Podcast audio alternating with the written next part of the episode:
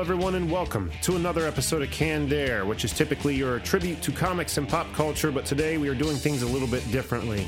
Uh, Jack and Jake are not in the studio here with me today. Instead, I have welcomed back to the show uh, good friend of the show, actually, host of the PVD cast, Mr. John Orlando. John, thanks so much for being here with me today. Well, thank you for having me, Jeremy. I'm very excited to be on this episode. As, yeah. Uh, I'm sure the listeners have already read the show title. They know it's about exactly. podcasting. It's how to podcast. How to podcast. Yeah, I'm, ex- I'm very excited to be here. John and I, I, I we have about the collective 10, 11 years experience. Mm-hmm. I don't know that we'd be considered pros, but we definitely have uh, cut our teeth, and we I think we know what we're doing to some extent here. So, you know, a lot of the free stuff out there on how to start a podcast on YouTube and on iTunes, uh, stuff like is. Uh, more business oriented, right. I guess, like right. marketing podcasts or mm-hmm. how to grow your business or this and that, which is fine. And uh, maybe if that's what you want to do, this isn't the right podcast for you. Uh, but we're just trying to take this from a guy at home just uh, with you know maybe a few coins in his pocket who wants to start a podcast. Okay.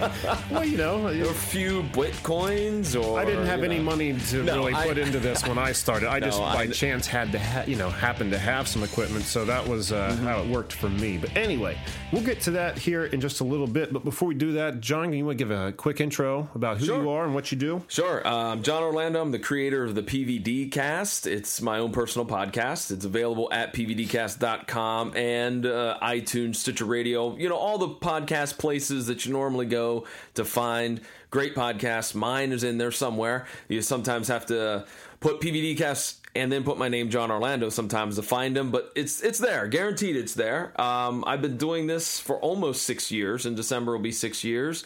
I enjoy having guests on. I enjoy talking to people. I enjoy entertaining people. And so uh, when the opportunity presented itself, as Jeremy told me, I think back in March or it's February. Been it's been a long been time. A while ago, yeah. That you wanted to do this. I jumped at the chance because, much like you, uh, mm-hmm. when I started doing this, I had no clue. I had no sure. idea what the hell I was doing, and and you can guarantee that if we were in that boat, there's a lot more yep. people in that boat. Mm-hmm. No, for sure. But yeah, and for the people who are listening to this episode who maybe aren't uh, normally a canned air uh, listener, I am Jeremy Colley. I am the uh, moderator and one of the hosts of the Canned Air podcast, a tribute to comics and pop culture. And we've been potting for about five years now, uh, talking about just that comics, pop culture. Every week we welcome a new guest on the show, whether it be a comic uh, artist or writer or even uh, screen and voice actors. It's been really cool. We got to meet a lot of our heroes over the years turned out to way more than we ever expected. And we're actually starting a new show called What If uh, that's we're hoping to launch on our five year anniversary of Canned Air. That uh, actually inspired this because you know I've been pulling up those old videos, those old podcasts that I uh, was seeking out when I first started to mm-hmm. maybe just to clear out some of the cobwebs, maybe see if I could uh, interpret it a little bit better, you know, being five years in. So I thought this would be a good aid, not only to each of us, we might learn from each other here today, but uh, to our listeners as well. Yeah, and, and I think that uh, you know by no means do we know everything that there is to no. know about podcasting, but again, it's a great place to start, a stepping stone, if you want to call it that, yeah. to getting started. If you were somebody out there listening, like Jeremy and I were, oh, so many years ago when we started, you know, you might say, hey, I want to do this. And to me, I think that's the very first step. You got to want to do this. Yeah. Yeah. And I think that actually plays right into number one. If you want to be a podcaster, you have to realize off the bat, you know, you get what you give out of this field. You know, if you put a lot of hard work into it, you'll you'll see a payoff. But if this is something you just you record kind of half-heartedly, throw online, and never follow up with, you're not going to get anything out of no. it. You know. So if you want to be a successful podcaster, John. I mean, you're exactly right. You have to want to do this, and you have to accept the fact that you're going to have to put some hours and some work into mm-hmm. this. Mm-hmm. Yeah, and, and I think that uh, my very first thing, and, and I know we're going to talk about, of course, show content. Sure. Uh, but I think when you decide to do a podcast, you have to plan things out. I really believe that this is a yeah. great medium with very few rules, but I think it goes so much smoother for you if you take a few moments and and plan out things. Like for an example, tomorrow I'm going to record a mini episode as I like to call it because sure. it's just myself. There's no guest. It'll be about a 15 20 minutes in length. I'll take a scrap sheet of paper and just jot out my itinerary. I don't type up anything fancy or, Right. or a script like that, but I just jot out what am I going to talk about, touch on this, touch on this, touch on this, and then I just kind of, you know, I roll with it. I roll with the flow. Right. But still, that 10 minutes of planning, Saved you yeah, Yeah. hours of frustration or trying to figure things out. Sure, and I mean that's gonna that's gonna apply, you know, all through your podcasting career, Exactly. you know, from beginning to end. Yeah. Um, you know, we when we started uh, Canned that's not the attitude we had. We just kind of were throwing it out there, and we lost a lot of uh, opportunities. You know, benefits that we would have had to our advantage we didn't know about because we just weren't really paying attention. We weren't taking it serious as we do now. So, uh, yeah, I strongly uh, I agree with John. You definitely want to plan stuff out. Um, one thing I want to touch on first, like John was also said, show content. Um, th- that's where you want to start. You really want to establish what your show is going to be about. Now, um, when I'm sitting here telling people you want to try to be as unique as possible, and I have a comics and pop culture podcast. Who am I to tell anybody that, John? I'm nobody. But, um, you know, what we did with our format, yeah, we realize we're a little tiny, you know, rowboat in an ocean of similar podcasts. Try to make ourselves at least sound as different as possible. In our case, you know, we offer we put you know kind of like eight bitty cool music nerd sounding music behind the nerd conversation we um, try to introduce new and original segments that you don't hear everywhere. So does that is that helped us? I can't say really one way or the other. I don't know what other comic podcast downloads look like but be as unique as possible even if you're in a field that is uh, satur- oversaturated. And I think this is a, a problem that I still struggle with, you know, going on six years Mm-hmm. because I was determined, again, as I said, with the few rules that you have placed on you in this medium, Mm-hmm. was that I was going to make this my own personal podcast. So I'm going to talk about what I want to talk about. And I think that does make me stand out, but I also think it has its limitations too. You're absolutely right about that. Um, that's such a good thing to bring up. I'm glad you did because yeah. you uh, be aware if you are an, an, a niche kind of podcast like uh, John and I are. John, I, I have to say you're more niche than we are. You're taking what we do, and I hope Yeah. you don't take that no, wrong. No, I don't think that is. No, that's You- not an insult. I, I, but you're right. You're absolutely right because I'm dealing with wrestling, movies, hockey, and comic books. right. How so unique are those? so topics? grabbing. I don't know. You could look at it from from two different ways. I mean, you could be that could seem like a fishing net out just trying to catch everybody in a in like a con genre, but Mm-hmm. at the same time, you know, it's. uh I think your work at getting a new audience is probably a little bit harder than mine. I would think. I believe so. Yes. Yeah. Yep. It is. Not that mine's easy by any means. Um, yeah, because again, we're in an oversaturated market, so we have to do everything we can to stand out. And um, that's another thing I wanted to say is that I, on top of you know choosing your topic and being unique, you want to offer something to your listener. You want your listener to walk away with something. Uh, I think in our case, I we want them to walk away with a smile on their face. You know, they just heard some funny jokes, or they, you know, we heard people talk about the things they love in light that they hadn't thought of before. I don't know about you. If you, Well, you know, I think that, and I'm, I'm going to also throw it out there too that I, I'm I'm pretty independent. I'm an independent spirit, and that's why I do enjoy having independent comic book creators or or independent filmmakers or people in the independent wrestling scene, you know, uh, come on and talk because these are the people that are in down in the trenches, so to speak. They're not the uh, comic book creators that are making millions of dollars off of their great property that Right. they've created, and Sure. you know Hollywood's beating down the doors. It's it's the it's the guy or the girl that wanted to be the next Hulk Hogan that is working the bingo halls and the high school gyms in Ohio or Indiana or whatnot, wanting to move on up. Um, you know, it, and so for me, I think that I've kind of embraced that, and I've always not to get off on a tangent, but I've always had that independent kind of streak in me, um, where I felt like the independent ideas are what drive America. That, that that's what makes us a great nation. Not to sound cheesy, I see. So get- that's you know, your that- that- that's I- your offering to the That's audience my is offering, your in- yeah. independent view to what typically has like a a very uh, one one site view, I guess. Into Yeah, like a corporate site, kind of. Yes, yeah, yeah, yes, yeah. yes, not, yes. But, but not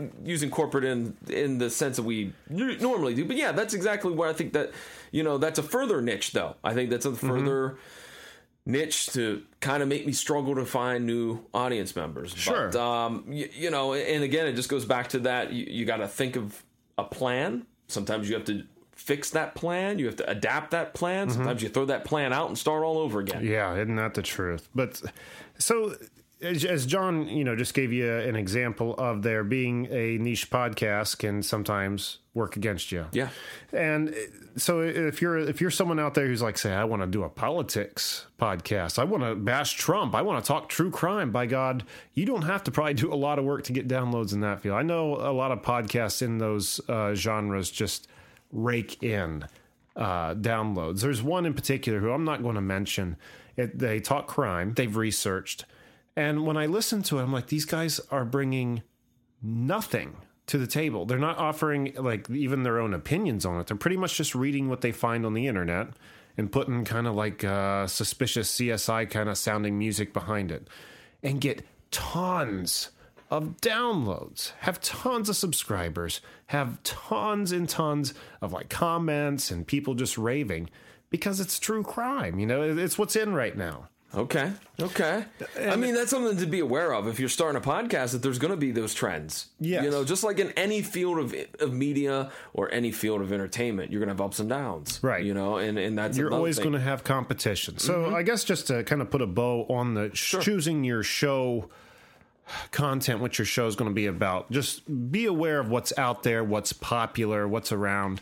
And um, just be aware that if you know you go on like a more like the path that John and I have chose, you're going to have a harder time getting downloads. And I'm not saying that you've you know creating some hollow politics podcast just to get downloads. Just be aware of where your genre lies and uh, adapt. And if I may add in one other thing, Mm-hmm. be pa- be passionate about what topic you pick. Yeah. I mean, th- th- you know that that eliminates that hollowness that you may have if you create a politics podcast.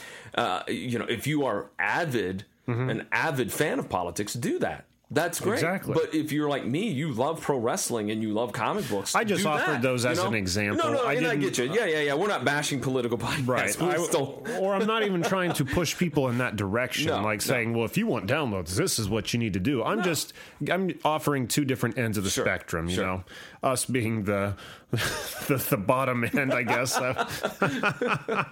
anyway, um, another thing I wanted to mention, and this can be one of my biggest pet peeves when I'm listening to podcasts, are co-hosts. Um, that's one thing I think that we've always got right on Canned Air is uh, our co-host rapport. We've always kept it pretty good. We don't bring our inside jokes to the table. Um, we keep the audience in mind. Uh, one thing that I just can't stress enough: be aware of if you do have uh, you know another person or another two people at the table with you which I don't really recommend more than two. I mean, when you get five people around the mic and you're like, and you don't know who they are, you're like, who the hell's who? What? Who's who? You, you know, you don't, you get lost in the shuffle. It's like listening to The View. Are you going to listen to The View, John? no. Neither am I. But um, another thing that I dislike is when you get on either with two, you know, you're listening to a podcast with two people, maybe three people, and they open up, um, you know, trying to be funny, which okay, I get that. You know, you gotta you gotta have some kind of opening monologue to your show, but then they, they just take it to like, oh, so yeah, Sarah the other day did this. Oh, that is so Sarah. Like, I don't know who Sarah is. Yeah, you know, and I'm not to stick around to find out. I don't care. I'm here to uh, you know see what you have labeled your podcast, what you titled your podcast. You know, rather whatever it is. I'm not here to hear about your friends and uh, your circle. You know. and I think I'm I think I'm guilty of that sometimes. Uh, you know, I, I, I will say that the, We I've all had, are. Yeah, I've had some recurring guests come on to help out with various different topics, and I think at times it's very easy to do that, and sometimes I do it and don't even recognize. Exactly. And so you know, I, I'm glad that you brought that up, and I think that that might be here. I'm learning right now from you. Maybe that's something I need to be more conscientious about. And that's something I, I like I mentioned earlier. I want us to learn, take Yeah, from each sure. other's experiences here as well. But um, and I've even seen memes about that online. Like somebody was at a McDonald's sitting in front of a poster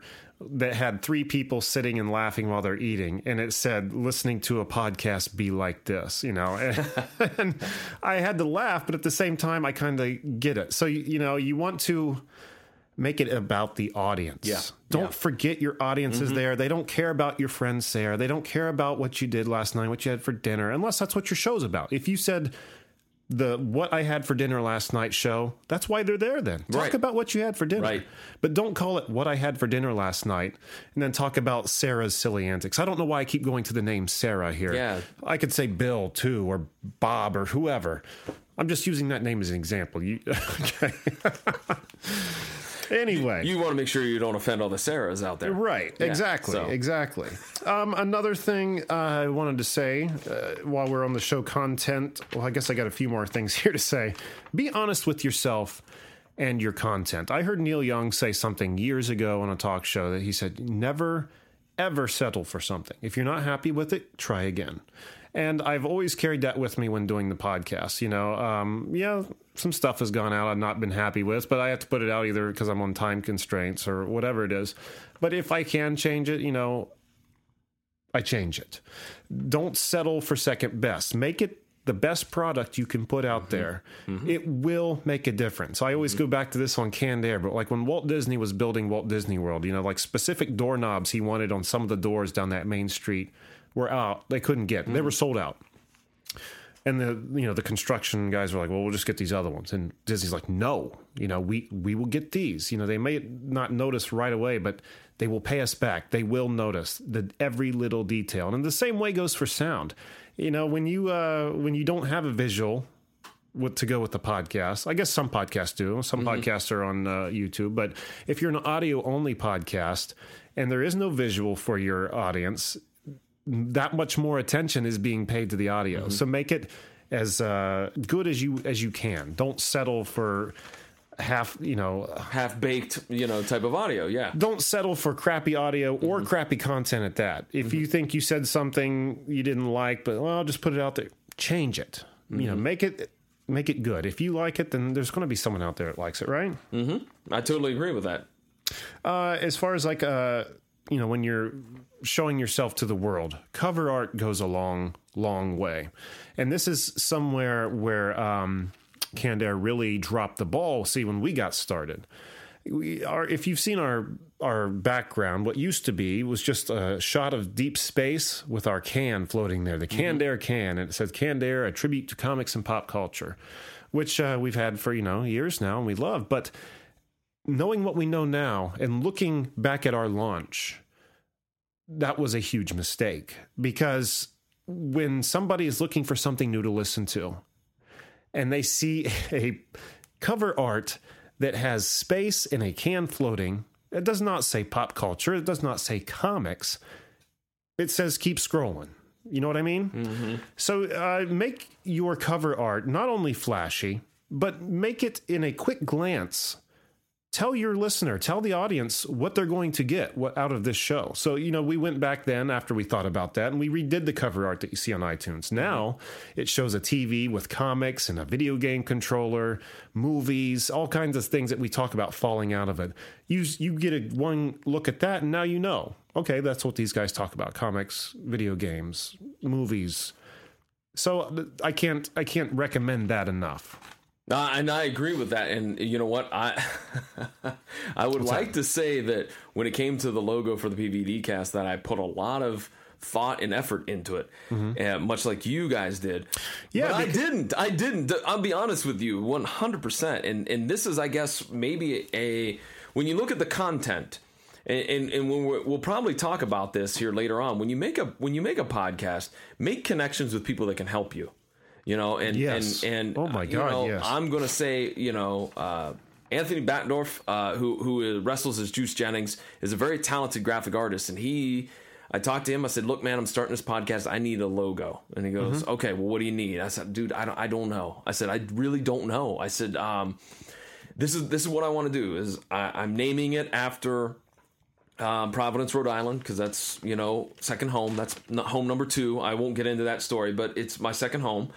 Um, it's going to be about comics, wrestling, uh, hockey, and and and and movies. And I think it would be kind of cool to have like a family crest. And Anthony was like, "Okay, I'll start wor- working up stuff." He shot me two ideas, and that was the second one. And uh, I, you know, you have the the postcard up there on the on the wall, and I was like, "Damn."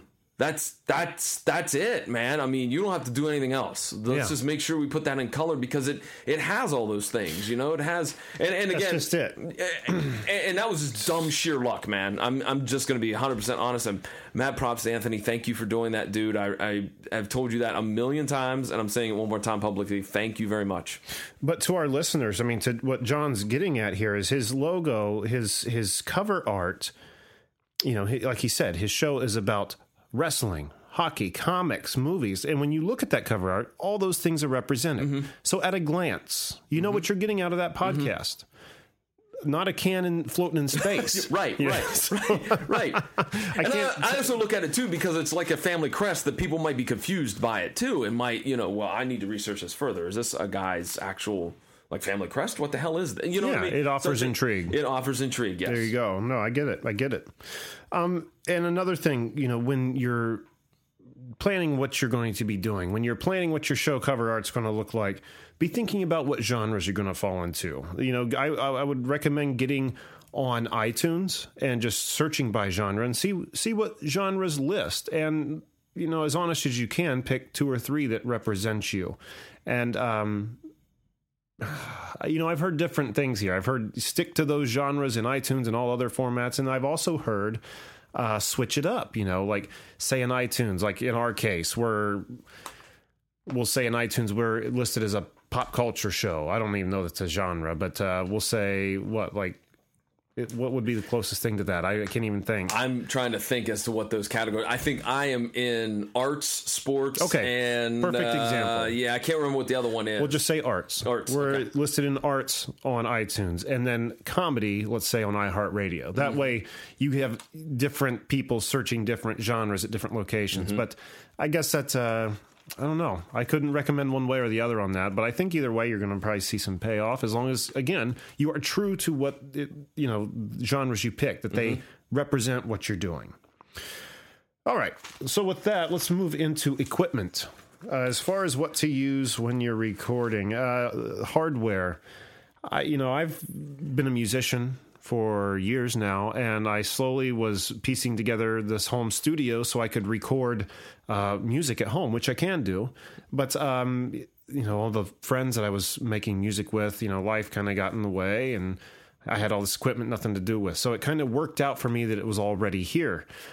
But if you don't have all this equipment, you you have a tool in your pocket right now, or in your hand, or even that you're listening to this podcast on that holds the power to create, release, and monitor a podcast. It's called a phone.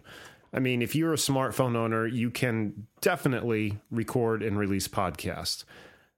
Now, the quality I can't attest to. You know, I mean, if you're just talking into the phone, I can't say what kind of quality that's going to give you. I know like iPhone has GarageBand for iPhone, so you can edit stuff in there. I've never mm-hmm. personally used it, but I know it's possible to totally record and manage an entire podcast on your phone. So don't feel like I, you have to have a mixer. You need all these expensive mics or you need a big computer because you don't. You can do it on a slight budget with what you have right now. And you know what? That was the thing that I have down here uh, in my notes for steps of podcasting is you should do an inventory of what you have.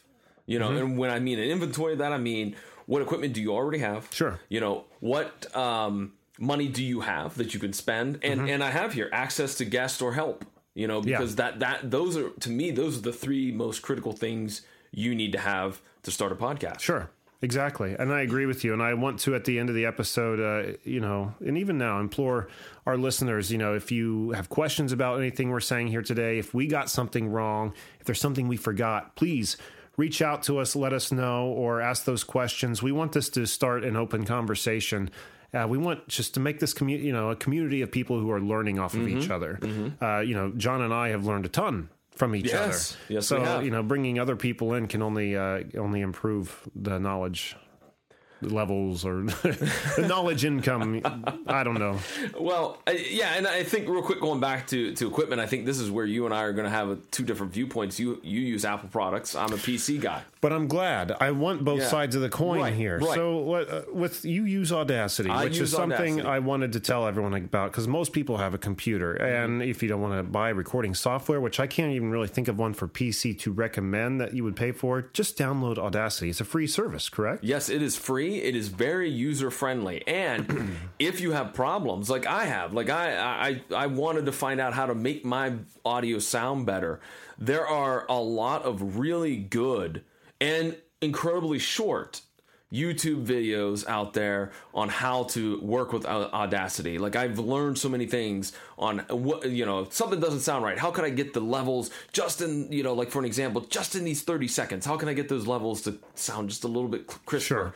You know, type in in YouTube Audacity 30 second, you know, and That's you'll get truth. yeah, and you'll get tons of uh, videos that help me out tremendously. And when I say they're not tremendously long, like to me, I can't sit through a 20 minute video to show me how to use Audacity. Like, I, no, I don't have time. You know, I need two, three, four minutes brass tacks, get it down, show me what I need to do so I can move on because half the time I'm editing a podcast as I'm looking this stuff up. Right. So uh, I can't recommend Audacity enough. There are some people that will tell you, uh, it's unstable, it crashes all the time. I've never had it ever crash on me.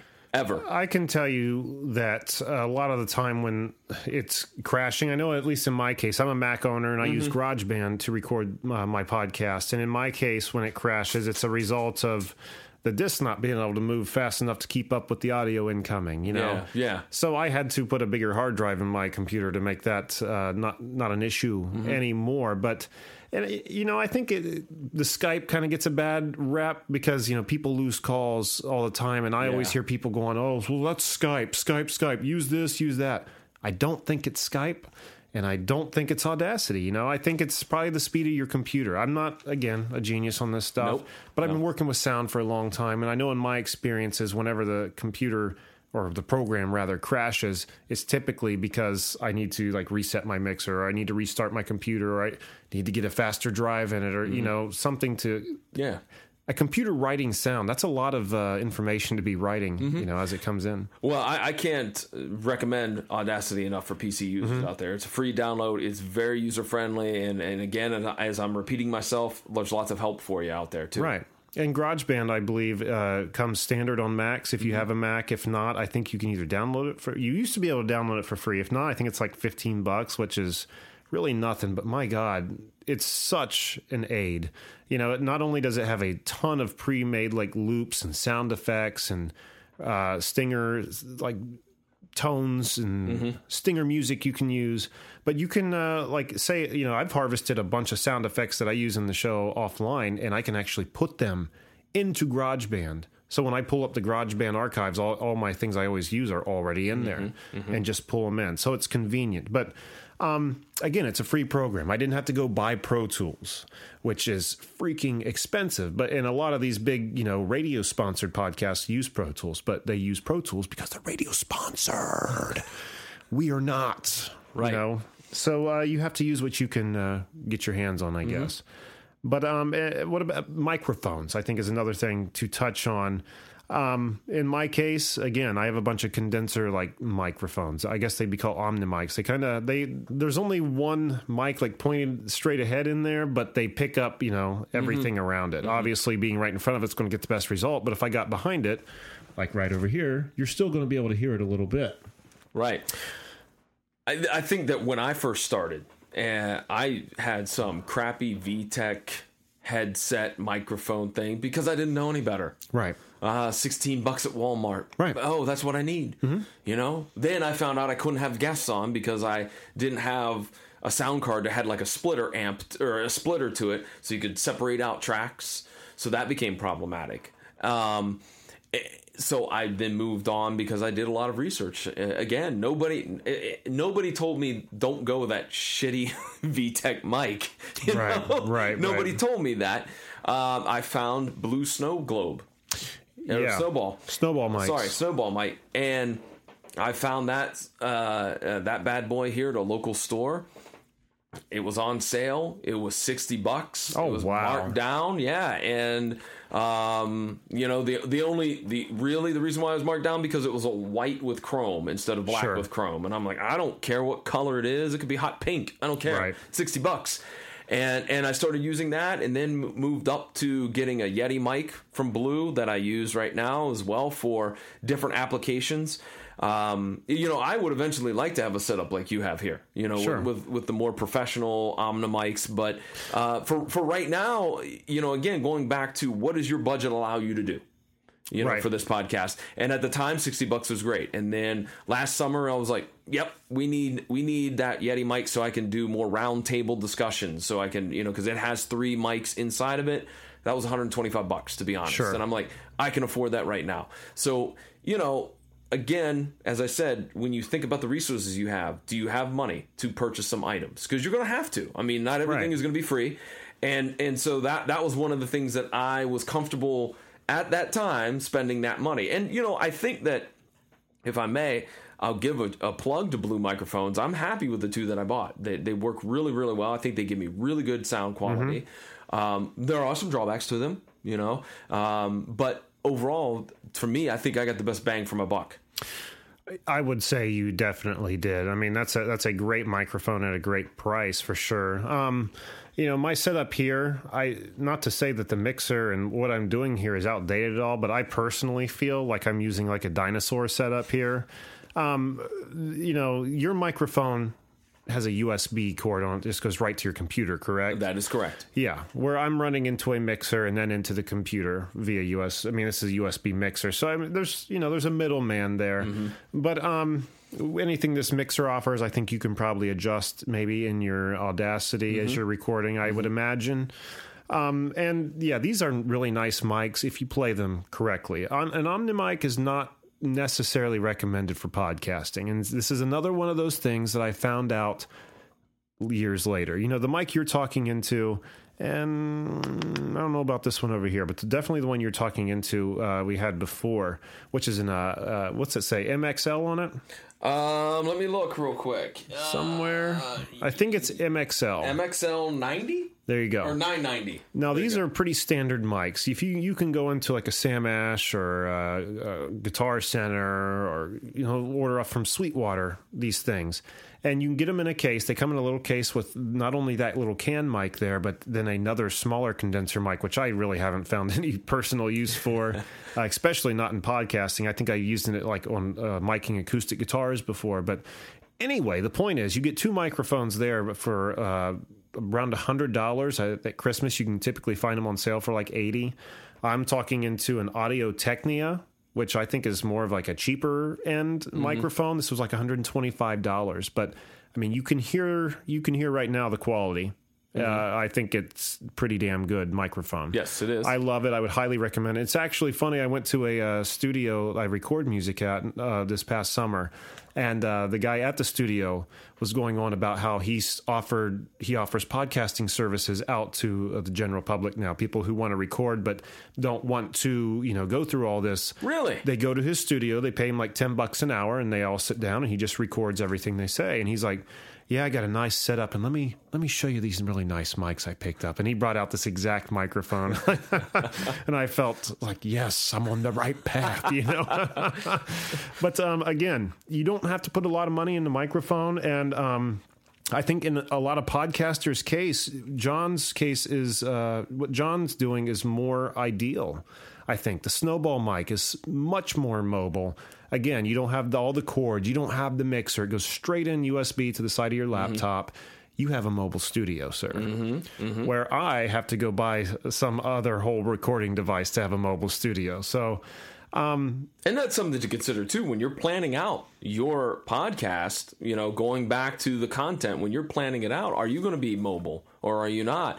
And that was one of the things that when I first started, I had I had a tower. I had an old mm-hmm. desktop tower, and that's what I started podcasting on. And then I decided, well, you know what? And, and, and funny enough, I got a hand-me-down laptop from my stepfather. I'm not making this up. This was a hand-me-down, and I took it to my buddy who was an IT guy, and I'm like, look, is there enough space that I can run Audacity on this and record podcasts? Yeah, but that's about all you're gonna do. Fine, That's care. all you need to do. That's all I need to do. Yeah. And man, oh man, that thing was archaic and it was heavy as all get out. And eventually it started slowing down and the tower broke. And I said, you know what? I'm going to get a laptop because for me, I think, and, and this is something else you have to plan out and you have to consider. If you're going to have guests, you have to make make your guests feel comfortable, and I and that's why when I email a guest and I say, "Hey, like to have you on the podcast," we can do this a couple different ways. Why I prefer to record things live. Um, if you're not comfortable with that, we can do Skype or Google Hangouts, whatever. But if they say yes, I'd love to do it live, you got to make them comfortable because. D- do you want to go over to somebody's house that you've never met before that could be an axe murderer? No. You know, you don't. So for me, that was one of my things is I want to be able to be mobile. That I want to be able to meet and and you know I, I make no bones about it. The Columbus Metropolitan Library is a great place Sure. here in town because they have rooms that you can check out for an Mm-hmm. hour or two, and it, it puts people at ease because we're like, hey, I'll meet you at the Whitehall branch at Right. six thirty. You know, and therefore you're in a public place. People are at ease. You Can't get murdered there. no, no, you can't. No, that is a great thing to uh, bring up, though. You know, uh, being mobile. Uh, you know, I've got like a little, what is it here? And a little Olympus, I guess, like personal recorder that people kind of take to like uh, conferences and stuff to, you know, so they can re listen to stuff later, lectures or whatever. But I tell you, it has a noise uh, reducer in it, and it has been pretty damn good, mind Okay. you. It's not going to do as well as a directional mic and a. A portable, uh, you know, on the go recorder, you know, made for such things. But uh, for what it is, it does a damn good job and I it's, it gets audio that you know I've posted. I wouldn't post it if it was complete crap. Right.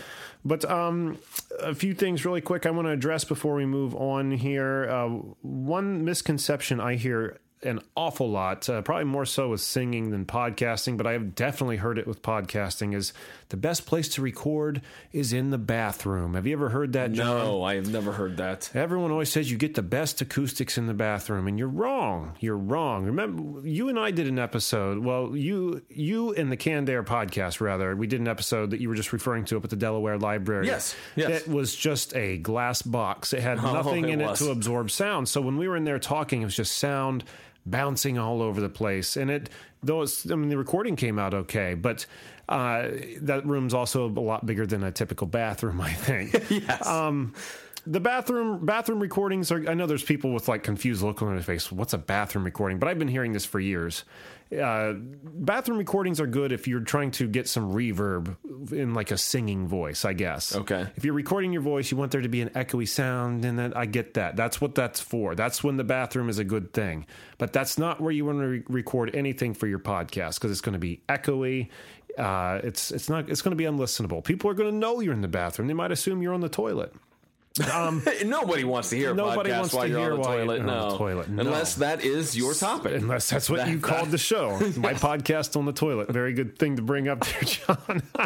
but uh, you, quite the opposite. You want to pick the room that has the most. Uh, not necessarily the most padding, but at least has some padding. You know, like uh, furniture, I guess, uh, couches, chairs. Uh, you know, a bedroom would be a perfect place. Ideally, you know, we're in a spare bedroom here where we're recording, and yeah, there's no, there aren't any big padded chairs or couches in here, but there are plenty of objects around the room to absorb sound and keep it from echoing. I, I remember some of the recordings from the like the first week we moved in here and we're recording. Boy, it's echoey really bad because there was nothing on the walls yet. There's no furniture in here.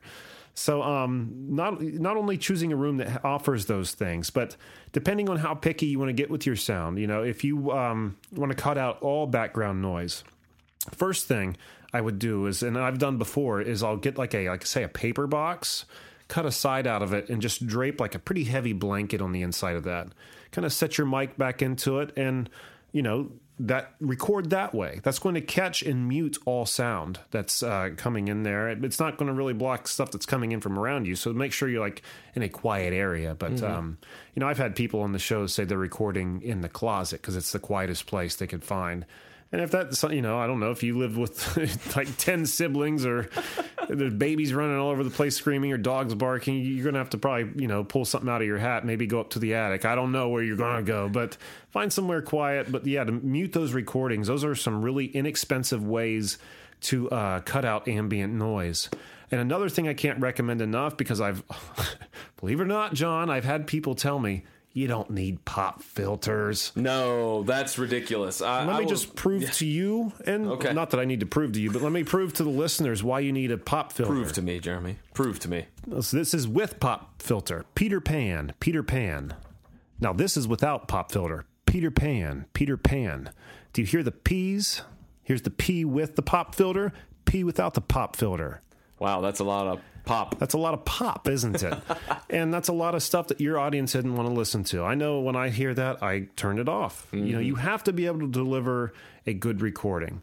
So yeah, you can record these podcasts on the cheap, yeah, uh, or you can put some money into it. But it, no matter which way you do it, all these tools are as good as the person who knows how to use them. So, and, and first of all, there's no excuse with pop filters because they're only like eight bucks on Amazon. Because I bought one for the snow globe, or excuse me, the snowball mic. I don't know why I keep calling it snow globe, but snowball mic because it looks like a snow globe. And that's why, yeah. um, ergo the name. Sure, sure. Uh, these things, I mean, they're not they're not that expensive. They're like I think I spent eight bucks and some change on a pop filter. I can do you one better, John. oh. Let's say you don't have eight bucks and some change, and you need a pop filter. This is how Canned Air started. We first went to Walmart and bought those little tiny. They they look like they come out of a gumball machine. Those little uh, uh, bubble things that Yeah. pop open. Yeah. Of uh, women's hosiery.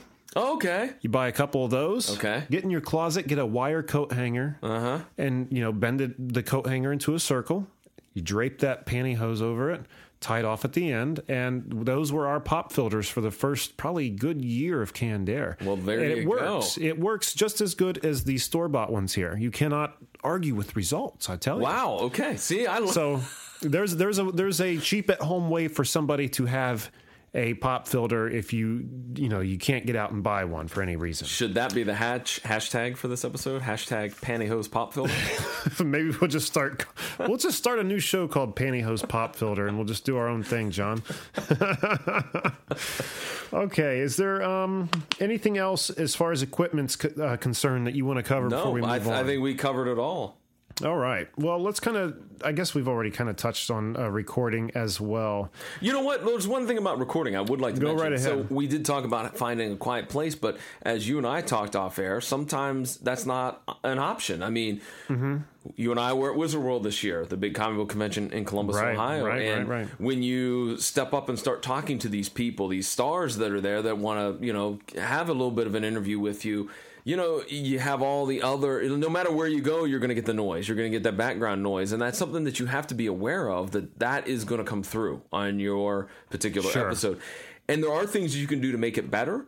Um, unless you have a multi-million dollar studio, I don't Right. think you're going to eliminate all of that. And I think that that's something that you should be aware of. And to be honest with you, and, and to the listeners, and I'm not saying this is the right thing to do. A lot of times, I'll just be honest in my intro of the episode. Hey, I recorded this at Wizard World. Sure. The audio might be a little hinky, you know, but it's my conversation with X or Y, Right, and right, right. and you know, and that it is what it is. This is the environment that I'm in.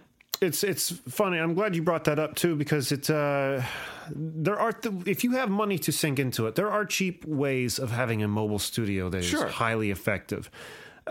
You know, again, I already mentioned my little tiny Olympus recorder there. It's not much. Again, just a little tiny personal recorder you take to like a lecture or something. And it does have a sound reduction on it. So at certain cons, I've gotten some good audio. But I played you like the audio with uh, Jason Muse. That was at a Hard Rock Cafe you know that audio had it been any louder i wouldn't have been able to use it because it was there's no um there's nothing on there really cutting out all the background noise. Now mm-hmm. I know if you get a good directional mic, like a point mic, like one mm-hmm. that you like say you'd see on a stage, get a good directional mic and then get I think Tascam makes them. I think this is what I'm looking at getting around 100 125 dollars again for a, a personal recorder that this mic can plug into Oh. and you know i, I uh, know another podcast that uses something like this mm-hmm. and it blew me away the sound quality they had now we were at the same convention they were recording and they were their their get up the th- same thing i just was telling you about cut out almost all the background noise. You could hear maybe a few people talking in that general vicinity of the person they were interviewing, but that was it. That's the benefit of those directional mics. They pick up only what they're pointed at. Mm-hmm. Okay. know, so- yeah. Yeah, which, which you know, the again, the blue snowball is, is very much a directional one-way mic, and I've I've had a lot of success at different conventions or at different public places using that microphone. But you're absolutely right. You know that um, you, you want to be careful about what microphones you're using in those type of situations. Right. Exactly. Exactly. All right. Well, let's jump right over then to hosting. We've covered what do we uh, our show image so far, what we're going to be about, what our cover art's going to look like, the kind of equipment we can use to record, and uh, the different routes, whether it be Audacity, GarageBand, or even your iPhone to uh, do such thing. Now that we have a podcast recorded, now what do we do with it? Well, we have to put it online. That's what we've got to do. So there's different ways you can do that. And again, uh, kind of the way we started the uh, the segment with the equipment, I'm going to kind of list both both ends of the spectrum here. Um, you know, John and I are both our podcasts are on Libsyn, which is everywhere I've heard, and from our personal experience, I can say the best bang for your buck. Yeah, this is going to cost you some money. Now there are different tiers, and I think the the lowest tier is like five dollars a month, and that gives you only so much. I can't say how many gigabytes of storage uh, every month on their website, but um, it is a way on the cheap to pod to put your podcast up. You now you can't track any of you know how many people are listening or anything. You just know it's out there. I think what both of us do was we pay in at the, about the twenty dollar a month level, which gives us enough um, gigabytes to put up an episode every week. Uh, and we get to see exactly where in the world we're being downloaded, and uh, it's it's it's nice what episodes are getting downloaded. So I can't recommend that enough. And and I'm a big fan of it, but you know, to be honest, Jeremy, to those folks that are listening, I was not originally on Libsyn. You Right. know, I, I originally started with Podomatic way, way back. okay. And Podomatic was, you know, free for up to X amount of space. Sure. And then eventually I joined, they said, hey, 10 bucks a month, you can get X amount of space. But then what I was discovering was, okay, that's three episodes a month, and now I'm out of space. So I have to buy more. And so I, I think that there are free ways to do it. If you want to get started, you know, let me cut in really quick and just say you're. I was going to also mention a free route.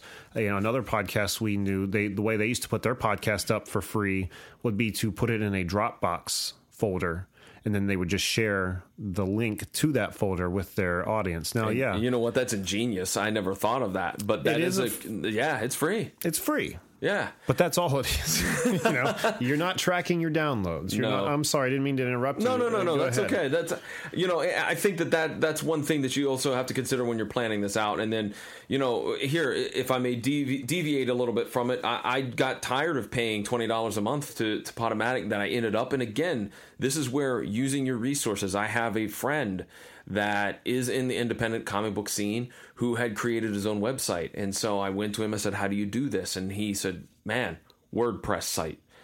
I had no idea. Hmm. And he walked me through how to do it. It's all click and drag because I don't know anything about coding. I know nothing about Sure. website design. But I went ahead and just went with the hosting service he had for his website because to me, I was like, I'd rather pay X amount of dollars and have unlimited control of that. Sure. You know, than what I was doing with Podomatic. And Right. so, with all due respect to Podomatic, it was great for the time, but then again, I just I just upped the game. But then at, You're evolving. You're Yeah, growing. evolving, You yeah. need better, tool you need better yeah. tools. yeah, and and and then there were other little uh, different podcast places that wanted to host my uh, my podcast, you know, and and you can always go with them. You can always go with them. But again, the bottom line is, and, and we'll talk about this, I'm sure, in a little bit here. I wanted to get more concrete data as to who's listening and where, and so that's why I made the jump to Libsyn. And and again, for me, and if your budget allows. The twenty dollars, or I think they have a ten dollar feature too, Jeremy. I think they do. Do they? Yeah, That- I think it's five, features- ten, and twenty. Yeah. Okay. Um, so again, you should check out Libsyn. Uh, to me, that data was incredibly important over these last. Well, I've only been doing it for a couple months, but it's it's enlightening. It's enlightening. So yeah, absolutely. And um, I guess I uh, need to explain. I'm assuming everyone knows exactly what Libsyn is, and to in a nutshell, what Libsyn does, what these hosting services do. Not only Libsyn, but like Podbean and Podomatic. Uh, they they take your show and they make a central hub for it. They they keep the content there and they give you what's called an RSS feed. I'm sure you probably already know what an RSS feed is if you're planning on making a podcast, but if you don't, it's a link that takes people to your directory. And with Libsyn, you can put, let's say, uh, with iTunes, let's say you give your RSS feed to iTunes, you give your RSS feed to iHeartRadio, you give it to Google Play, you give it to all these different extensions. And all you have to do then is post your episode on Libsyn or Podbean or said hosting service, and it automatically goes to all these different uh, outlets. You don't have to go to iTunes you know yourself in iHeartRadio. You don't have to go to everyone's door every every Mm-hmm. week to post your episode. You drop it in that one place, and it goes to everybody. And there's another learning curve for me because what I did not realize was RSS feeds from a WordPress site do not work with Google Play or iTunes. And it took me literally a year and a half to figure that out and figure out Right. a workaround. And and uh, again, I, this is going to sound negative, uh, but this is my experience that Sure. A- Apple and iTunes customer service is not that good. I'm sorry. It's, to get a direct Right. answer from somebody is near impossible. Um, so it- you know, right there was you talk about wasted time. That was a waste. You know, that year and a half Sure. that I spent trying to figure out how to do this and being frustrated, and uh, you know, But not, you learned from But it. I learned from You it. took I learned from from it. it, right? Yeah, so you- I mean, but but again, that uh, getting back to our point, your hosting service that you use uh, is incredibly important. You can't you cannot underestimate how important that piece of the puzzle is. That's the truth. That's the truth. And uh, you know, you mentioned something else a little bit earlier too. Po- you know, finding different podcast directories, which I can't, uh, you know, encourage enough to anyone who has a podcast when for looking for exposure. Get it to on as many directories as you can, mm-hmm. which is just seeing how many people accept your RSS feed. And I will say, beware. There are some directories who want you know, if you're on our directory or you're on our network, this is the only place you can be. Mm, you're exclusive to us. And mm-hmm. I, you know, maybe maybe it's you're a fan of that network and that was your goal from the beginning to get on said network. Then go right ahead, knock yourself out. But um, anytime that's been thrown our way, we're like, we want you on our network, but you can't be on anyone else. Sorry, we got to go. You're limiting your audience. You're you can never grow past what that website cultivates. You Yeah. know what I mean? Yeah, and I think that is something to be aware of if you're new to the game. That that that happened. I haven't had Your that. growing is their game. Right, Make right. growing your gain. Yeah, and I haven't experienced that myself, but I've heard tales. I've heard tales of other podcasters that have fallen into that trap. Right, exactly. Um, and you know, it kind of reminds me of syndication too. One thing I'm going to kind of get really off track here and mention that there are podcast syndication uh, options out there. This is this is getting way ahead of ourselves here, but I'll never, I won't remember it if I don't say it now. Because uh, one thing I ran into recently is we were approached with syndication offers, and I wanted to take them up on it. But one thing I couldn't, I couldn't because Canned Air from the beginning was always a free show and being a free show we're like ah we'll put copywritten content in there. Who cares? We'll put this song from transformers in there. We'll put that sound effect from gi joe in there. Who cares? Well you know down the road now we want to become something more legitimate. Now that's working against us. You know you a network that wants to run you in syndication is going to then say no if you're running copywritten content. Now they're liable. Now you're liable. So that's something that um I can, I'm not going to sit here and say I recommend using copywritten content in any format. If you can get by without, do it. I just do it. I mean, because we're talking about all these things. When we're talking about the Transformers on our show, I'm going to use the Transformers song. Um, so I guess Canned will probably never be syndicated in that in that uh, for that reason. But um, that's just something to keep in mind. But yes, do beware. And this is just coming from my personal experience, what I've seen. Beware of the personal directories, unless that's really what you're looking for. But can't imagine it is. Um, another thing on host on posting day when you are putting your podcast out there one thing i've been finding a lot, lot a lot recently with uh, you know getting ready to post our new show what if is um, a good thing to do is re- record like a, an opening episode like a 10 to 15 like about me episode to put up along with maybe your first three episodes right off the bat Really? yeah. Okay. Don't put because what we did is we put our first one up and then just sat there and watched it and watched nothing happen. And the next week put one up and nothing happened. And not that we, people were coming anyway, but what benefit that offers you is let's say you know you put uh, five episodes out on launch day. You get the attention of someone, they hit subscribe. That's five downloads right there, mm-hmm, right off the bat. Now, not only is that good for you, that's good for the listener because they now have uh, this. You know, our podcast is an hour long, so they now have five hours of content. They're you're already going to be ingrained in them if they listen to that. You know, so um, that's one thing we're going to do with that show. We're going to launch multiple episodes on launch day. Um, I keep hearing that a lot of places. A good thing to do. Well, I think the other thing that uh, listeners to this podcast should really consider is, and something I didn't know, pick a day to launch. You know your webs, your particular podcast. Excuse me. You you pick that day and stick to it. I used to just post episodes whenever, Jeremy, and that's Ooh, stupid. yeah. Like on a Tuesday, on a Wednesday, on a whenever. Yeah. No, no, no, no, no, no. Then I, I read a very, very poignant article about Uh, podcasts, blogs, vlogs, etc. Mm-hmm. And I'm like, oh, Pete, it seems so simple, but I didn't Right. know. I didn't know. And so I picked, I did pick Thursday because it tends to be personally for me in my mm-hmm. personal schedule a slower day. So you know that gives me the the couple of hours that I need when I get home from work. You Yeah. know the regular job that pays the bills.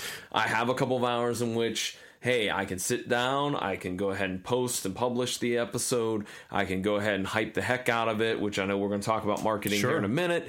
And, and you know, and I don't feel rushed. Where if I picked a Wednesday or a Tuesday, or you know, Mm-hmm. uh, I really personally don't think posting on a weekend is a good idea. But I know that there are some folks that do that. And Sure. again, that's that's up to you. I personally would never do it because I think too many people are out and about. Right. You know, on a Saturday or on a Sunday. You know, especially now with OSU football season coming around. Sure. You know, Right. you know, so I wouldn't do that. I'm not saying you shouldn't, but I, you know, pick a pick a day that's going to be good for you. And I couldn't agree with you more. You're absolutely right. Consistency is key here. Uh, we've always either released on a Wednesday and then it moved to Thursday, but we post on a Thursday night, and which pretty much is uh, Friday morning for everybody. And um, you know, after we s- stuck to that for a long time, you can see in the downloads that the listeners know that you come out Friday morning. And I chose that because, um, you know, uh, a podcast I used to listen to all the time.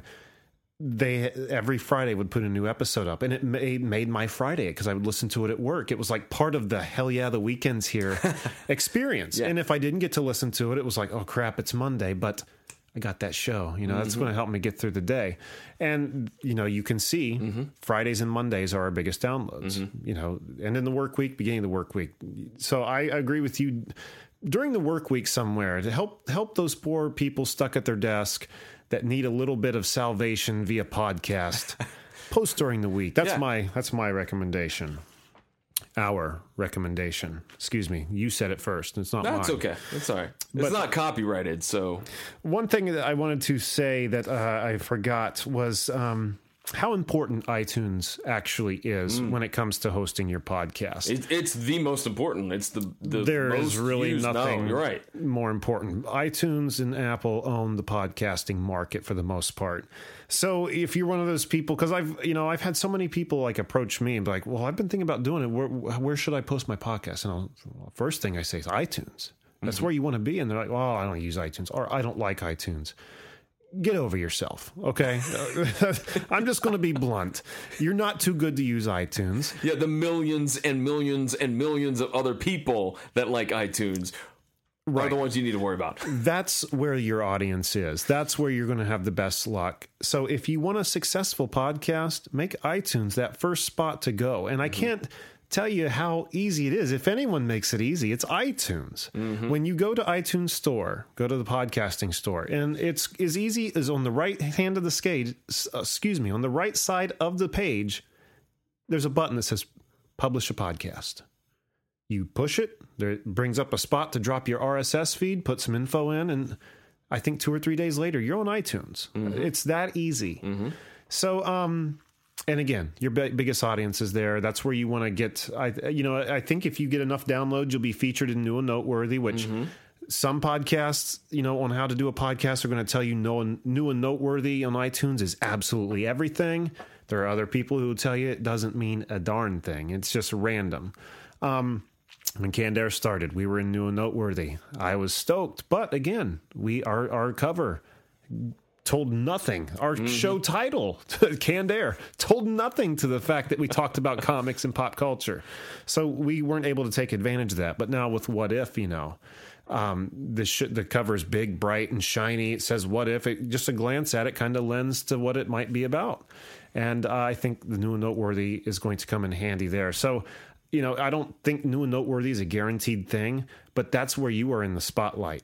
People are going to see you in no- new and noteworthy. I think you're up there for ten days. I think it was something like that. So take advantage of that. Mm-hmm. Keep an eye out on iTunes when you do post, and if you do make it into new and noteworthy, that's the time to market, market, market. Which brings us right to our next topic at hand: marketing. John, when it comes to marketing, what do you do for a PVD cast? Wow. Um, I got to be honest with you, and, and I'm going to be honest with the listeners. This is probably the most time consuming part for me. I Oh, feel. I- I. I, I feel that uh, marketing is. uh, It could be a whole full time job in itself. Mm-hmm. I mean, you really could. I mean, I started off with just I have a, I had the, the Twitter account already for me, and uh, and so I decided because I was using wrestling for Twitter, you Mm-hmm. know, or excuse me, I was using Twitter for wrestling. So I was like, well, I'll just link it to that, you know, Sure. and that that'll be the the at PVD MVP. That's where I'll post all the stuff about the uh, the PVD cast, and um.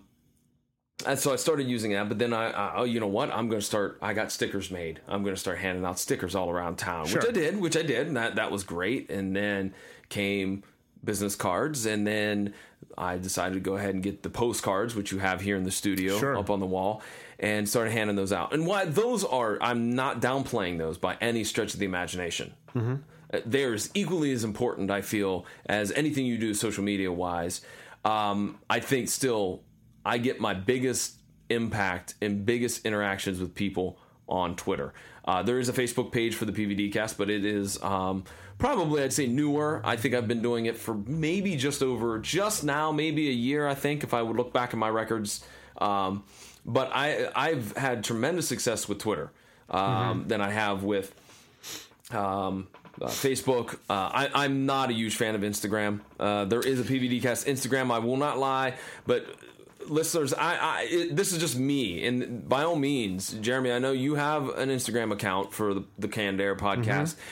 and if that's something you like and comfortable, I just n- never was really comfortable with adding photos because it was very photo based with Sure. Instagram then it used to drive me crazy. And so I stopped using it. I still use it. Basically, you can find it. If you would look in Instagram, you'll find the PVD cast. But I, I really just kind of closed it off and just kind of use it for contacting po- potential guests. Right. I, I don't like it. That's just my own personal thing. So Agreed. I think that when you get into, just as we said at the beginning of the show, you got to find something that you're passionate about and you're comfortable with. You, the same thing in terms of how you get the marketing out there.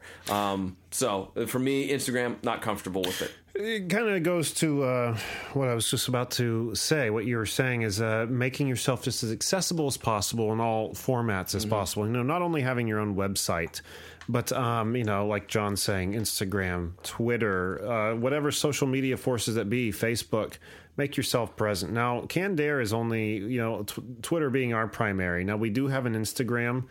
It's a lot harder to cultivate one followers on Instagram, I find, than it is on Twitter. And uh, two, from a marketing standpoint, Instagram can be difficult because you can't put clickable links. You can't take somebody straight from Instagram to your show's website like you can on Twitter. You know what I mean? Yeah. However, Instagram is where the people are at. So at the same time, I'm right in your boat, John. I do not like Instagram personally, but we use it um, not as much as we do Twitter. I want to change that. I'd like to with What If. I want to make. I want to make that change. Make what if, uh, or excuse me, make Instagram one just as relevant as uh, Twitter. But all these things are great to be using. You want, you know, uh, even if it's not a picture of yourself, you can find something online. That's what we do a lot of the time. Like, Yeah. if, yeah. I don't know, like we just, silly GIFs. You guys like to put a lot of silly GIFs out Silly there, GIFs. Which, which which definitely you which know, I can't recommend enough. I was uh, telling Jake, I said when it comes between when it comes to a post, if you're putting a picture, put the picture away and find a GIF because that's what I click on. Mm-hmm. When I see a picture, you're looking okay, but a GIF, I'll stop and wait for it to play out, and if it makes me laugh, I'll click on it. You know, Yeah, yeah. it's it's an attention grabber. So I'll throw that out there too. I'm glad you mentioned that. Um, GIFs over pictures when it comes to social media like that for sure. And, and here you go back to to the shared resources. What resources do you have out there? You know, you uh, met with a marketing individual Right. here in town, a local individual that that specializes in marketing. You met with her, Mm-hmm. um, and then you told me about him. Right. And, and I went and talked to her as well. And while I felt like I had a pretty good grasp of social media and social marketing, she even taught me a couple of things. Oh, yeah. You know, so so even those small little nuggets of information helped me out tremendously. Like, Sure. you know, uh, one of the things she recommended was, you know, make it easy on yourself. And I would absolutely, absolutely uh, stress. I can't stress this enough to anybody that's starting a podcast. If you can find some of those online tools like buffer.com, for an example, that Sure. allows you, and it's free, people. If you use one account, you'll get 10. Um, I use it for Twitter, for an example. So, on, as I told Jeremy, I'll quote unquote live tweet on Thursday night because I have a new episode out. But then I'll take a few minutes on Thursday night and it will let you automatically just spit out your tweets based on whatever time schedule you put in. Sure. So for Friday, I go ahead that Thursday night, I'll load up Fridays and maybe even sometimes Saturday mornings, and then I don't have to worry about it. I don't have to worry about when I'm at work at 10 a.m. Boom, there's the first tweet. Sure. 7 p.m. Boom, there's the next one. You know, 10 a.m. Saturday, boom, there's that one, and then Saturday morning, I sit down and schedule out the rest of the week. Click it and forget it. Yep. Exactly. Exactly. Exactly. And I know Facebook has a similar thing as well, but Mm-hmm. you know, use the technology to help you. That's a great tool uh, to mention, and I'm glad uh, you brought that up because you know when we first started, you know, before Jake came to the picture, uh, we would we started our Twitter and we'd maybe throw a tweet up that we kind of would chuckle at, but and then sit there and watch that one tweet for like two days. You know, like, well, why aren't people liking it? Well, let me tell you why. Because it gets lost in the ether in the snap of a finger. It, it as quickly as it posts, it just starts going down the waterfall of posts into the unseen and the unknown. So, uh, great advice. Not you know, not only posting multiple times a day, but if you can't uh, find the time to do that, set up uh, either on Buffer or Facebook or I, Twitter. Might I have an option to do that? I don't remember, but they might. Whatever forces that be that allow you to schedule those things ahead of time. That is a great thing to take advantage of. Can't recommend that enough. And um, Another thing that we do, this costs money though, is Facebook ads. Uh, which is you you pay maybe five, ten, fifteen dollars for so many days, or I don't remember how it works. Jack primarily takes care of that, but um, you know, for instance, what we do with it, you know, we advertise for Wizard World conventions a lot. We have a promo code that gets people 10% off. So, for instance, we see that, uh, okay, the, the Comic Con is going to next should be in San Francisco. We'll hit up California and we'll target San Francisco in marketing. We'll, we'll just we'll dedicate all of our advertising to San Francisco, and you know hope that they'll use that promo code. And the same can kind of be done with uh, the show. If you go, if you are a Libsyn user, you and I were looking at the uh, geographical map that they, it gives you. It gives you a map of the world that you can uh, click on and see where your downloads are coming from. And uh, you know, when we click on the United States, in our case, in particular, Ohio and California are our biggest. Our biggest. For some reason, like San Francisco, Silicon Valley, like See, I was the same way for a long time. San Francisco, Oakland, San Jose. Yeah. was my second, and now it's it's all the Washington D.C. area, like We get- D.C., ha- Hagerstown, Roanoke, like that area. You know, So right there is a good look into where people are listening. Mm-hmm. Yeah. I mean, I'm glad that we we just said that because now I know that a lot of my high points are your high points Yeah, too. yeah. So going forward, we can say like Washington D.C., California areas where when it comes to advertising new Mm-hmm. episodes or when we have a special guest on, that's probably where we're going to target those advertising. Mm-hmm. That's where the listening base is. Not that the other the rest of the world isn't going to be able to see it or Mm-hmm. have privy to it, but you know, know where your audience is. If you are paying for Libsyn, use Libsyn to its fullest. Uh, and I can't even say that I'm using it to its fullest abilities because there are so many things on there to learn how to do, uh, tools to help you along your path. And there are even tiers, John, higher than what we, uh, Oh, you yeah, and I yeah, pay. right, And correct. I'm not even sure what additional benefits they could uh, shower onto us. But I mean, it, it's been amazing. And that's just uh, one of the many benefits is being able to see where you're being downloaded and see, I- marketing as such. I, I think in terms of marketing, I'm going to disagree with you with with the Facebook posts when, Okay. you, when you when you purchase the posts to advertise and boost it as they as they claim. I've done it a few times, and I don't know if I've seen any any increase in listeners. I got to be honest with you. I really, to me, when I have an episode, a, a case in point, in in January, uh, I had the opportunity to sit down and talk to WWE legend, the Brooklyn Brawler. So mm-hmm. I'm going to throw some money that way to boost that post and to advertise it around Facebook. I, I really don't feel like I got I maybe got like ten more people, uh, and I'm like for the price, I don't really fe- feel that that was the most bang for my buck. I, I you bring up the targeting more as an example in my Okay. case with the Wizard World thing. I mean, we do use target advertising, but we use it primarily on Wizard World. So, you know, when they're going to a city and people are getting reared up for them to come to town, you know, marketing Okay. there makes sense for us. We can see that in the return. Well, this is how many people used your code in Chicago or in in that case, but you're absolutely right. Um, when it comes to the case of the wrestler, it's hard to say, well, this state likes this guy or this Right. part of the world Yeah. likes. You can't. Right. It- it's it- hard to narrow in on anywhere like that. It so, was, and, and and you know what? I'm not the only, and I'll, I'll tell the listeners out there. There's a lot of podcasters that agree with me on that. That they don't Yeah. feel like boosting that post for their episode that's come out. It really is beneficial. I and, think and- it just matters on how you do it. I, sure, okay. how you do Yeah. it because uh, we have seen the payoff from it just Mm-hmm. from the money we got back from Wizard World through our advertising. You know, I know we're doing something right there. Um, but maybe as you don't have someone to market to directly for uh, the wrestler you were uh, in, in talking about. I'm sorry, who was it? The? Brooklyn Brawler. Thank you. You know, going back, you said you can already see that San Jose, San Francisco, and Maryland, those are your top three places. Maybe you can target in on those three. Maybe you would see a higher return that way. Okay, yeah, yeah. I mean, Maybe. maybe. I Yeah. mean, I, I think going at it, was there's only the one time you tried it? Oh, I've tried it a couple of other times, And all the times were not Yeah, they were not successful. But but again, eh, folks, if you're listening at home, this is what you have to do. You have to do trial and error. Yeah. and you have to decide for yourself. As as you hear Jeremy and I discussing this, you know, it didn't work for me. But that doesn't mean that I, a I'm doing it right, or b that it wouldn't work for you. Right. You know, exactly. but again, I'm just throwing it out there as a cautionary tale that you may sit down and go, I don't know if this twenty dollars I spent was it Yeah. worth the amount that I spent for what I got back. there's definitely been times we have not seen return and we Mm-hmm. just watched the money disappear from our account and for what but um, so i guess it just depends uh, again marketing to make the show money that's that's what really worked for us in that uh, in that area what else here what else I'm going to throw out something for marketing as well. go ahead the other thing that I really think, and specifically for me, since Twitter is what I do very well with, my Mm-hmm. I get very good, very good impressions. I get a lot of great data from Twitter that a lot of people are interacting with me. sure But it helps to have, again, those resources of people who can retweet you, people that that are, that are willing to get man you you. you're like picking these things out of my brain this is they're thinking Yeah. I, I mean, I'm going to go back here to to talk about the Brooklyn Brawler. He, obviously a big name in the world of professional wrestling. He gave me some retweets. He gave Mm-hmm. me some, you know, uh, uh, likes on the on my tweets about him, and I think that helped out more than actually posting and boosting those posts on Facebook.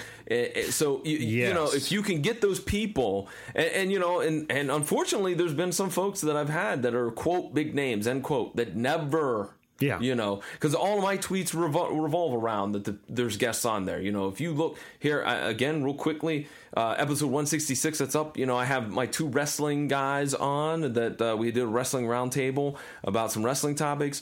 I'm always tagging them in there. Right. You know, hey, you know, at DJ Joey Blaze, at whatever, you know, and I, I do that no matter who it is, just so that, you know, again, this is what's going to be in this episode. Click, you know, go to pvdcast.com, whatever if you have those big names that aren't helping you by saying, "Oh, hey, simple Yeah. retweet," you know, that can be problematic very because you know if you're like me, you're thinking, "Yes, I have so and so. They've Yeah. been in this, they've done that. Man, I tagged them in this. I'm sure they can give me a retweet, right? You know, Right. or even interact with me. That would be great.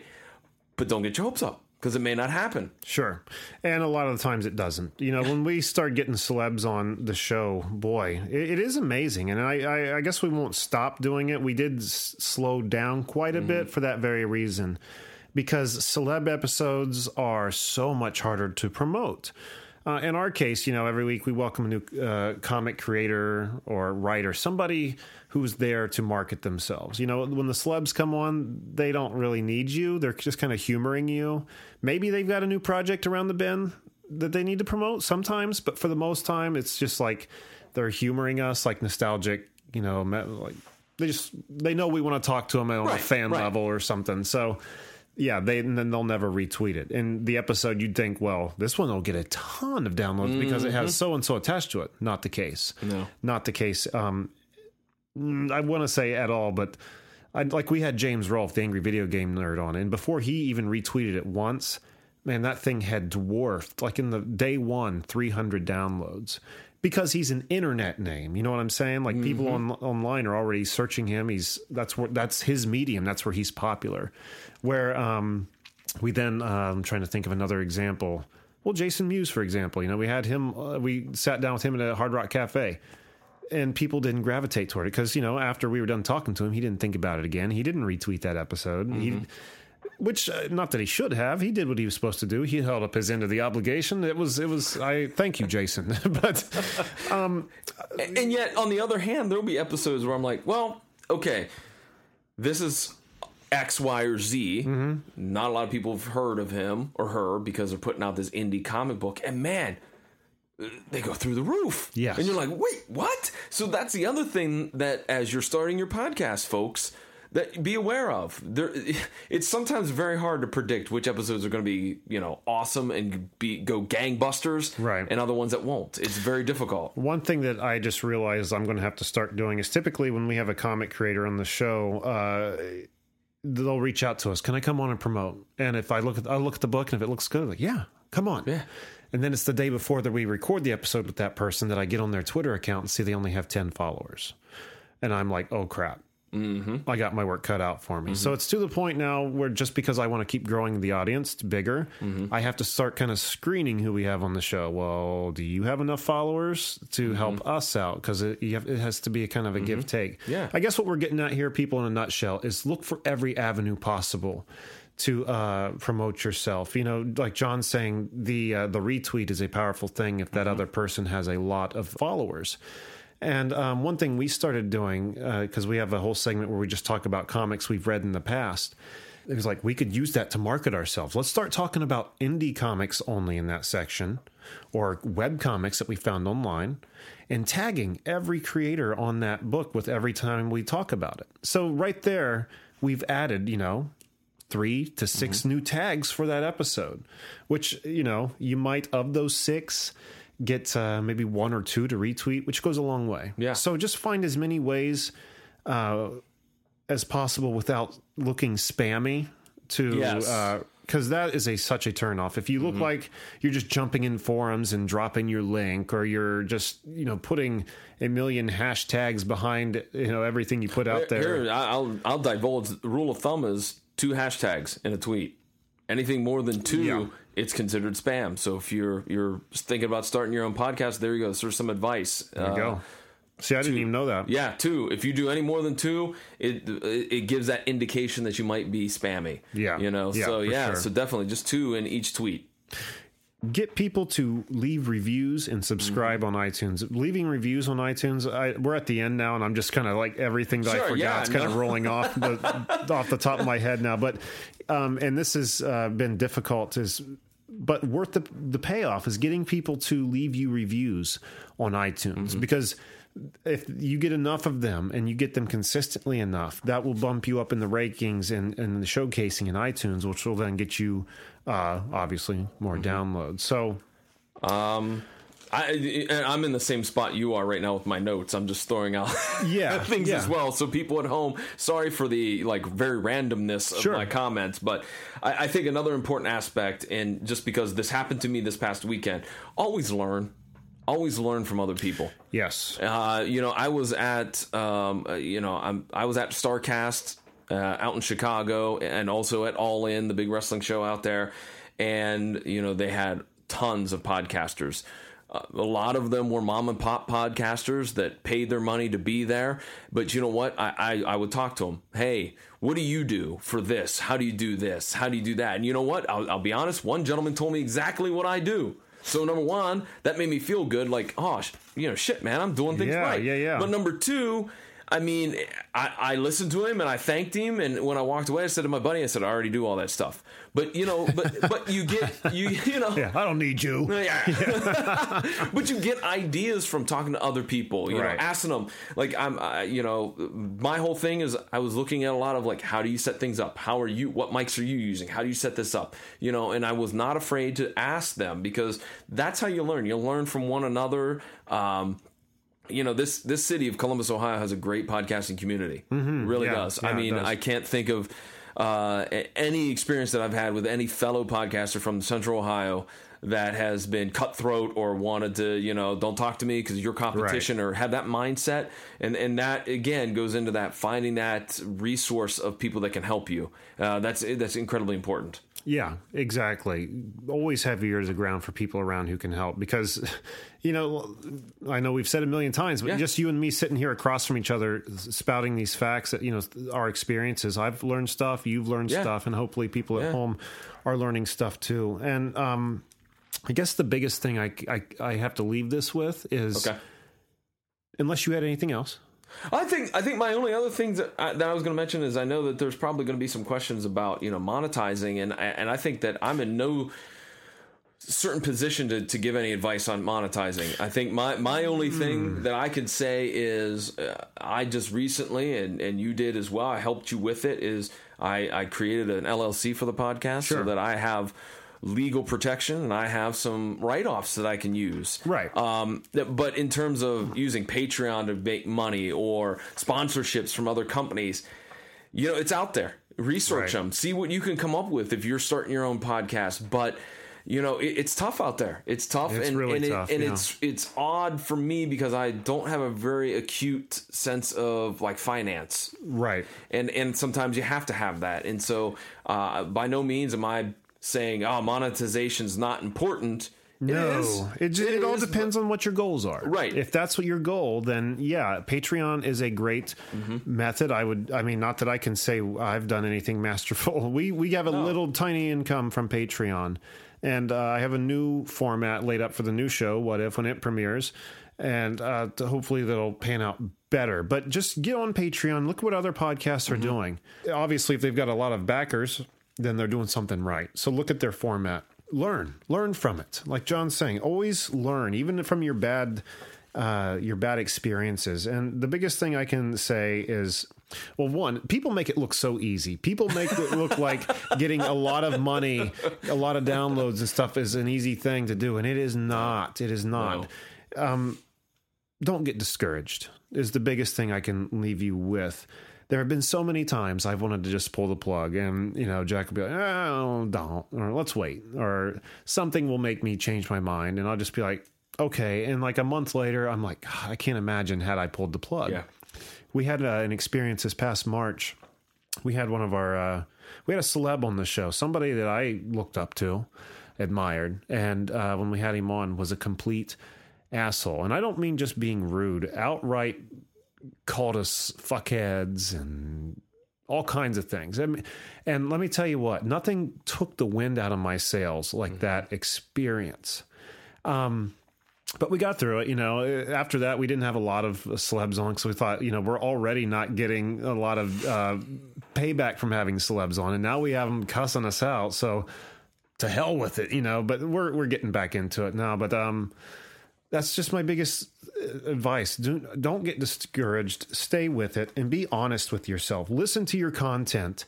Listen to your own show. Don't be don't think you're too good to listen to your own stuff. I've come across people that way too. Like, well, I'm not going to listen to my own show. It's self-serving.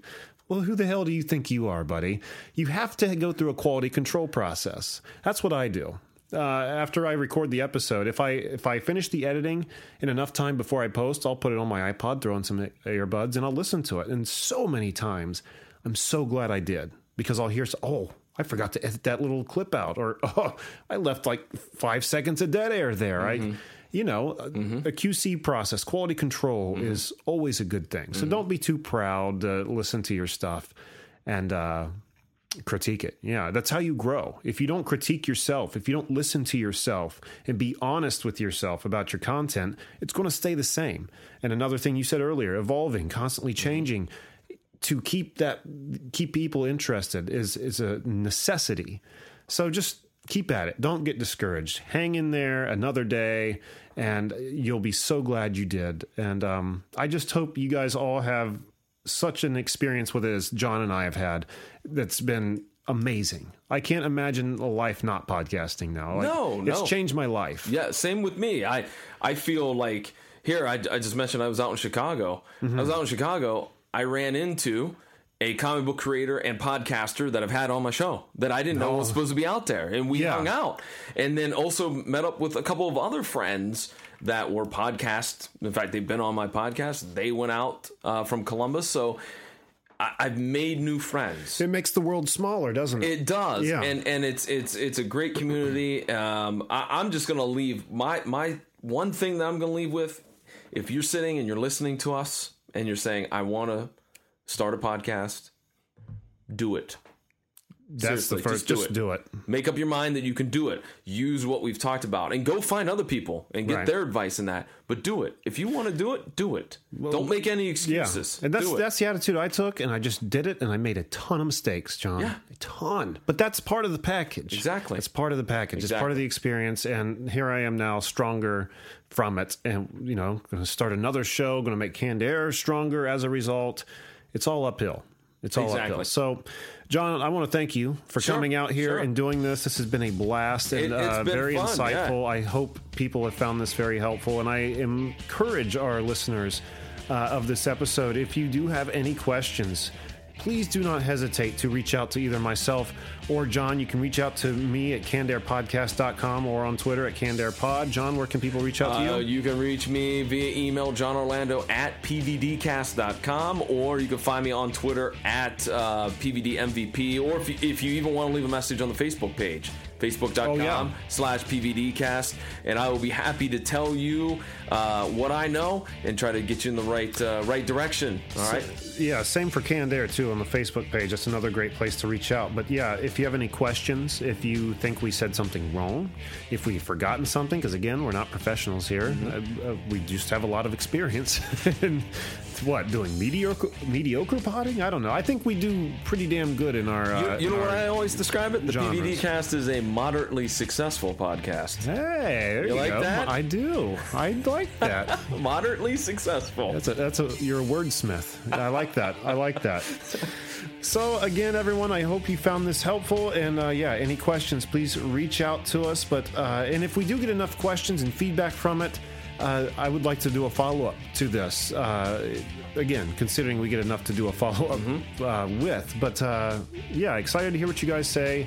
And uh, best of luck to anyone out there who's wanting to start a podcast. It's a lot of work, but my God, it's a lot of fun. So uh, until next time, I'm Jeremy Colley. I'm John Orlando. Thanks so much for listening, everyone.